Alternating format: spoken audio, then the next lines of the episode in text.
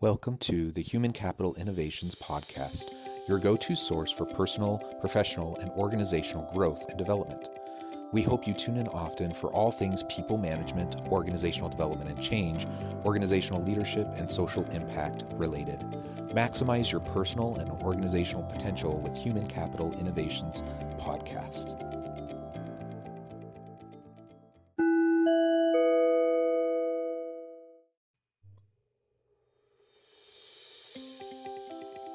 Welcome to the Human Capital Innovations Podcast.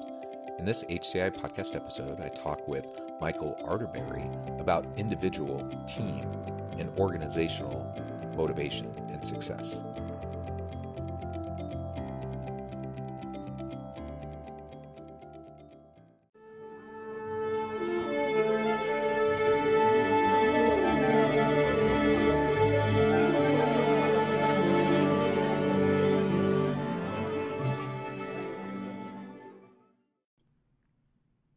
Michael Arterberry, welcome to the Human Capital Innovations Podcast.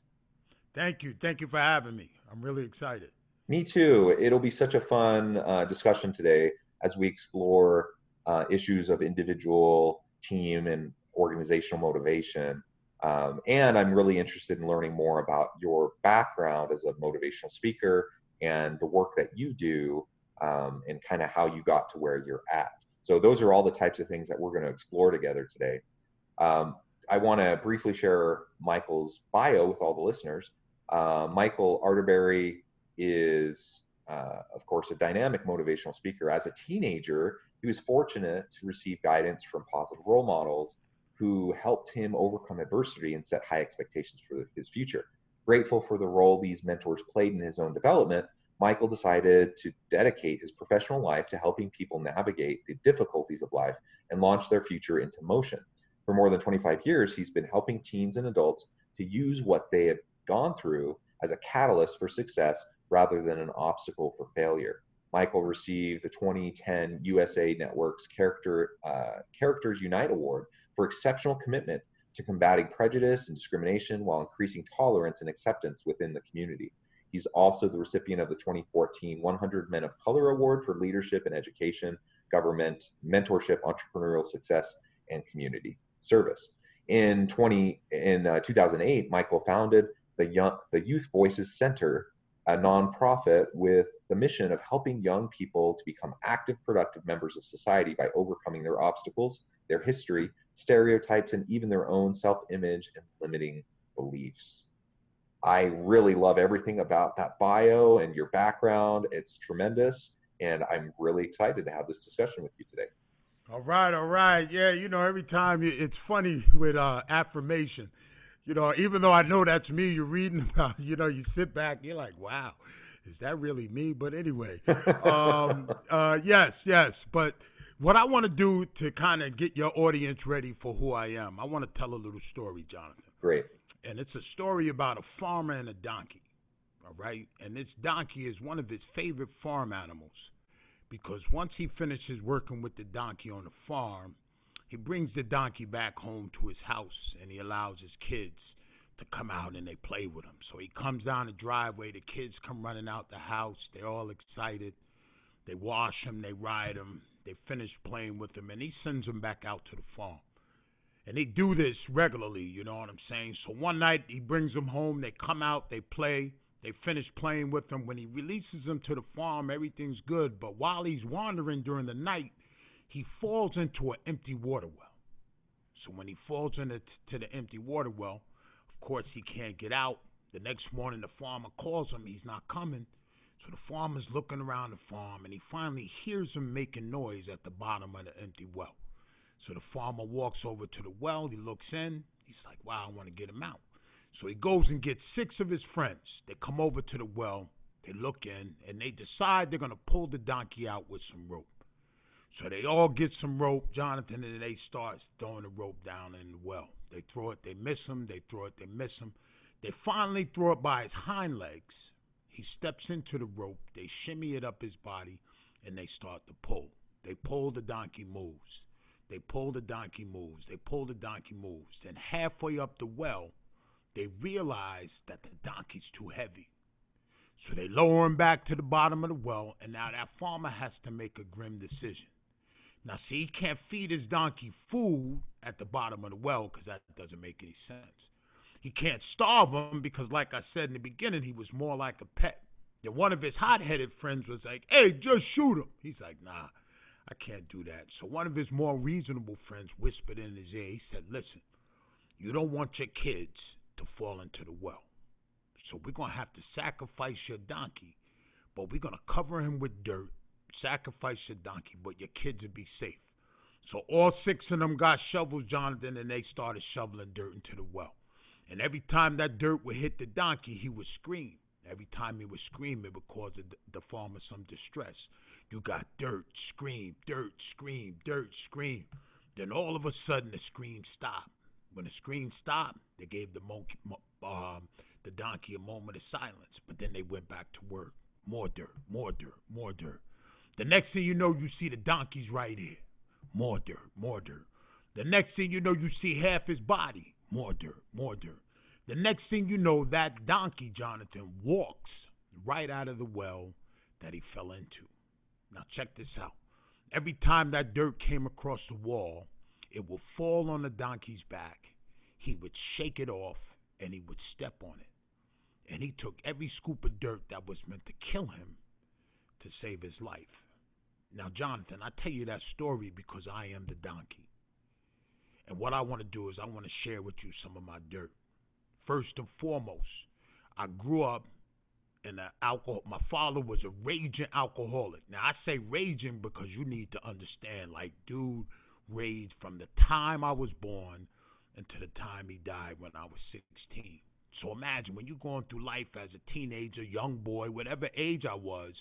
By the end of the day, something would tap me on my shoulder and remind me, "Hey, dude, listen, don't get too happy." because you got to go home to that father. On top of growing up in a, a home with an alcoholic dad, I grew up in poverty. But the crazy thing is, both my parents worked full time. But my father's money went to drinking. My mother was a housekeeper. She cleaned people's homes for a living. She raised four kids on a housekeeping salary, bro. So, you know, we didn't have much, but I was a good kid. I never asked her for things that she couldn't afford to buy me. So we kept it you know, we kept it, you know, in a place where we were okay. On top of all of that dysfunction, now you got to think about the head of the household is an alcoholic. He's pumping that through the whole family. I got older siblings that are being raised by him as well. You know what I'm saying? Then my community, I would love to say, oh, I, my, in my in my community, I nope. In my community, you had people coming from the same place, and so you know, dysfunction was all around me. But the silver lining to the story, the catalyst and the foundation of why I help people and why I feel I'm a master motivator is because I was able to escape those scars and wounds, Jonathan. And that's what puts me in a position to feel like I have credibility to move somebody to a place of success.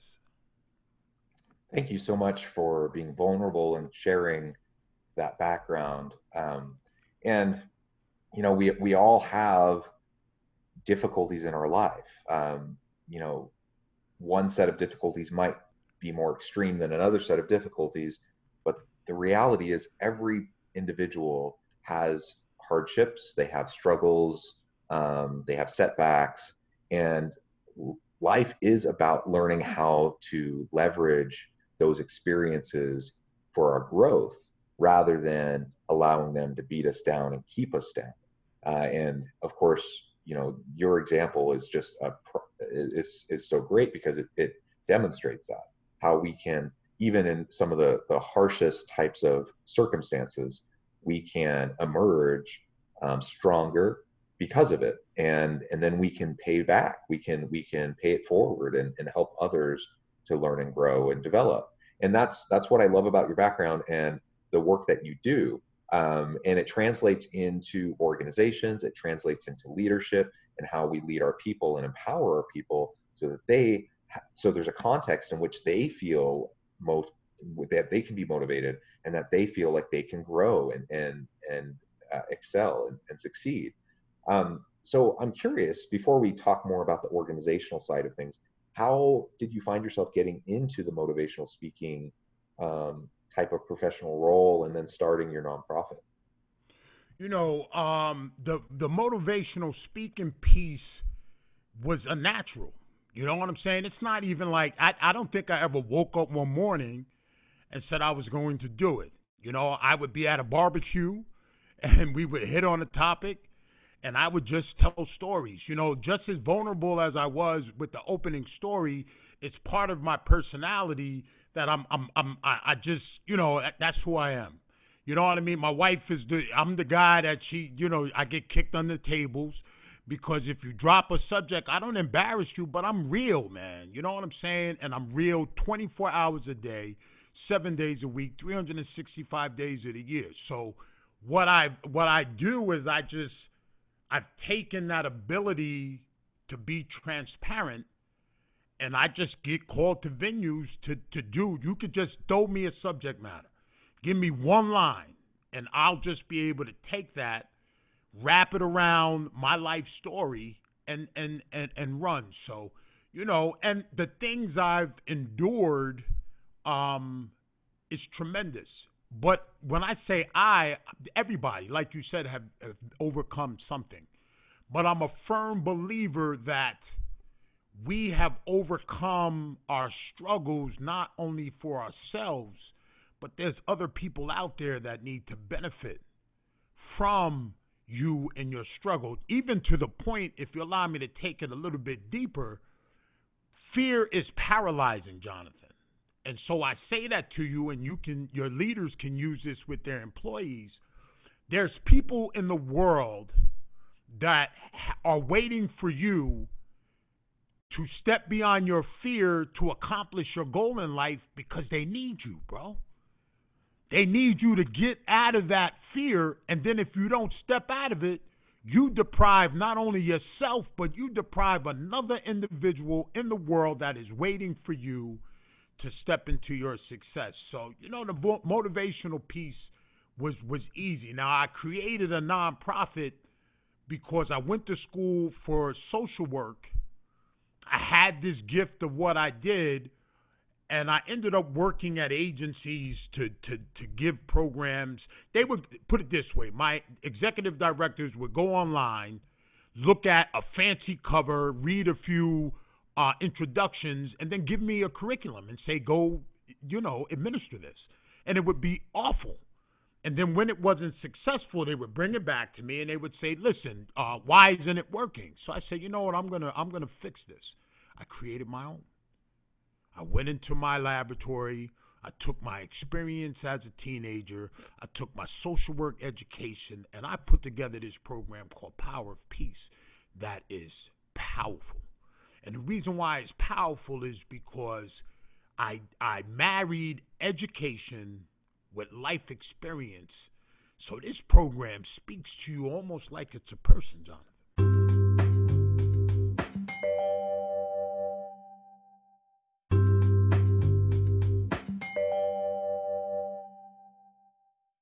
Love that. Um, I, I, coming from a family that's predominantly um, in the social work field, um, I, am from a large family with eight children, and my my mother and father are both um, therapists and social workers, and most of my siblings have gone into social work. I'm I'm I'm kind of the oddball. I'm I'm black a, sheep. yeah, I'm I'm the prof- I'm a professor, and I, I, I like to think that what I do is similar in a lot of ways, but I, I just have a slightly different audience. But um, but yeah, I mean it's it's powerful stuff, and it's important for uh, for for everyone to recognize how they can uh, how they can overcome the challenges that they face and you you you focus on fear um, or I shouldn't say you focus on fear you you focus on how to overcome fear um, because fear is paralyzing and so many leaders use fear to try to lead um, but that's that's never going to work in the long term uh, you can get people to do things. You can get compliance when you use fear based tactics, but people already carry enough baggage and enough fear uh, uh, and, and um, insecurities about their own life that if you just pile on as a leader to and give people more fear, um, you're not going to get the most out of them. You're not going to get the best out of them.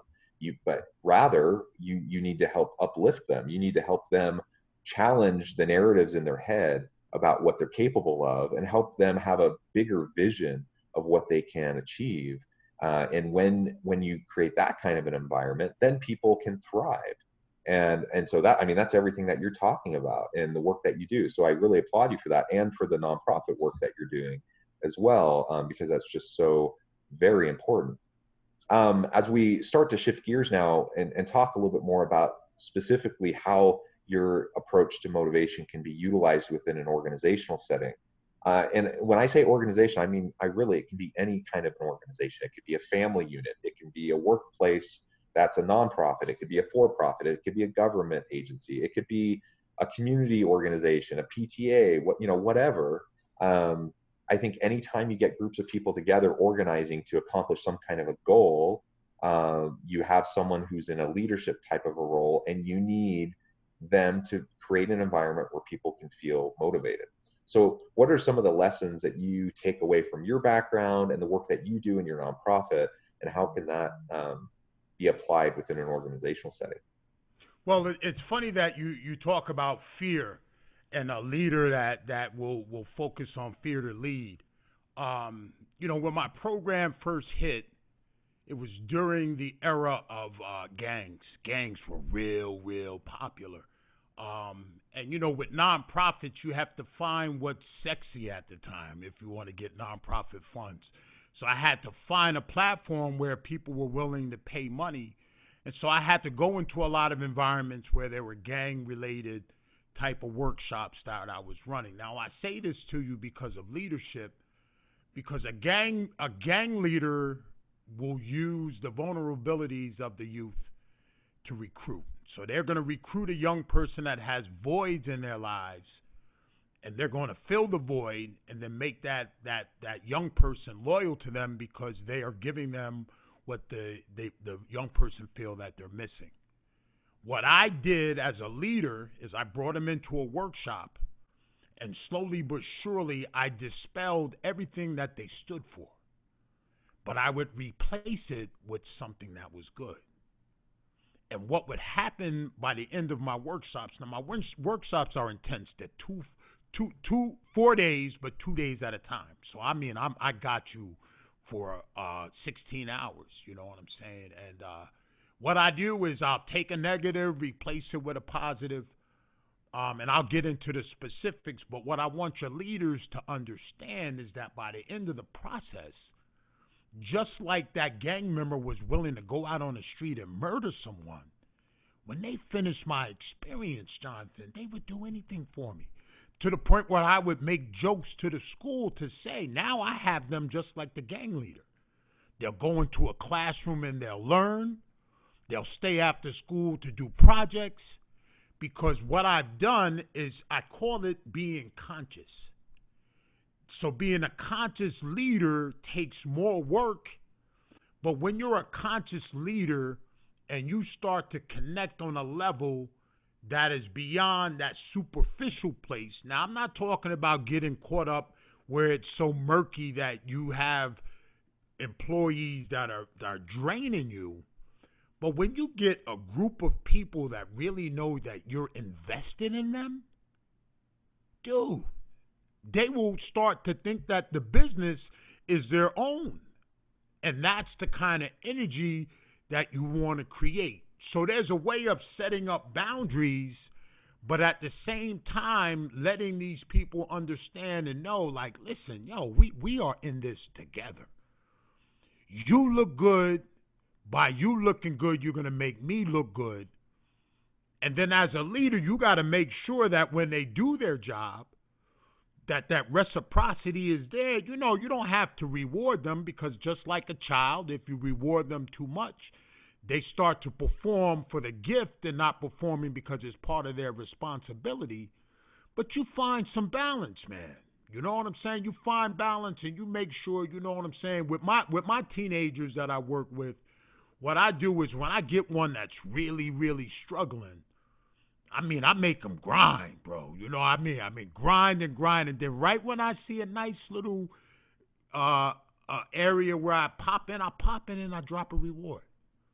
You know, and it's nice, and I'll give it to them, and we'll we'll we'll we'll you know enjoy it together. But then immediately we get back into the rhythm of what we have to do. So, you know, my advice to your leaders is the fact that, you know, no, an iron hand doesn't do it. And I'm telling you as a person that's been in that environment. You know what I'm saying? I'm the type of guy, I'm an alpha. So when you come at me like that, you lost.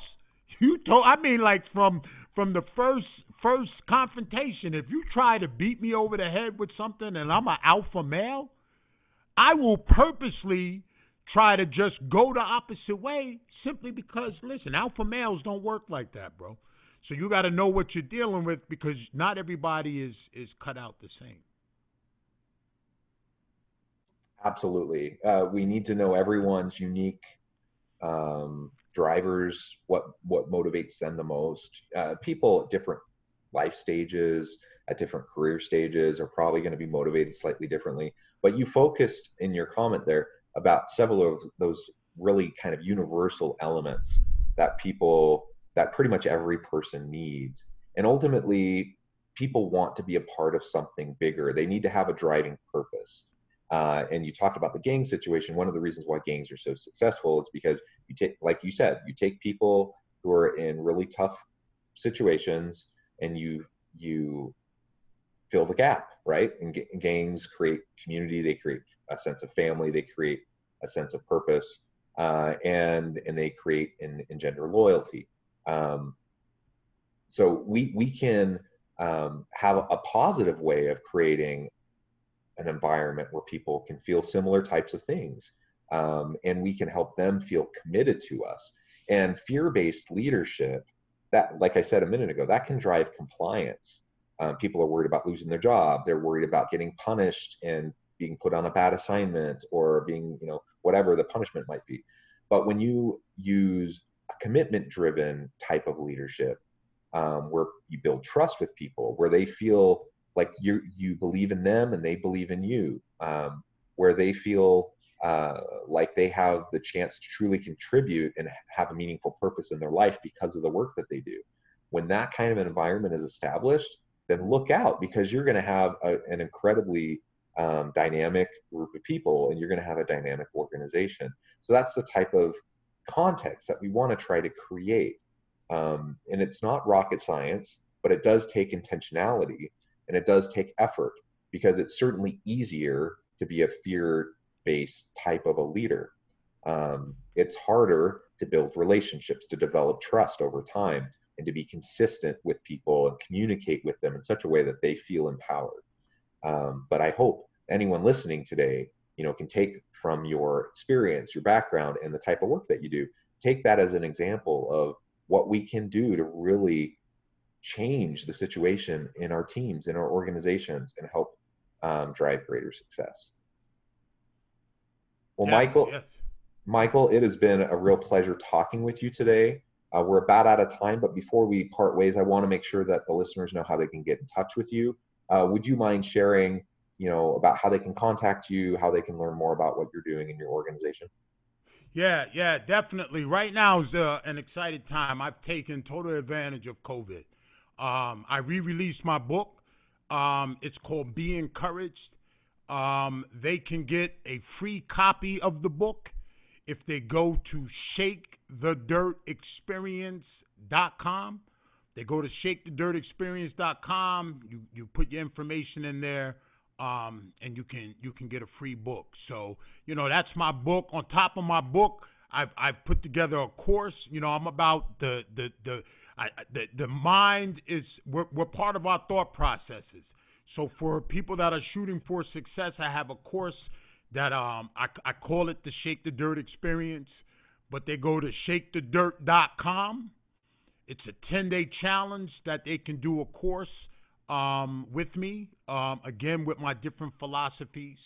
Um, they can reach out to me on my my uh, public speaking platform, michaelarterberry.com, and then my my my um, social media pages, and we'll put them in the the notes, Insta, uh, Instagram, LinkedIn, Facebook, um, my name, and so forth. And I'm the type of guy you know, you could tell I'm laid back. That you know, when you follow me, messages, you know, um, corresponding, you know, I'm I'm not, you know, I'm not like oh, you know, I don't answer people's messages because I'm too important. You know, I like to interact with my followers. You know what I mean? But you know, they can find me there. Um, I do do corporate um, uh, staff development, so you know, let your corporate, you know, people know. Even though my my I, a lot of my work is done with students as of now. Um, I'm looking to get more into the corporate field, but I can come in and whip an office together in a minute to build some camaraderie, get people working together, you know, walking um, in step you know, so those are just a few things there, Jonathan. Excellent. Well, thank you so much, Michael. It's been a real pleasure talking with you and learning from you um, this last half hour. I encourage my listeners to to look up Michael, reach out to him, and get connected, and leverage some of the the materials that he has so generously offered and that he can provide. Um, I hope everyone has a wonderful week, and please stay healthy and safe. And successfully lead in your organizations.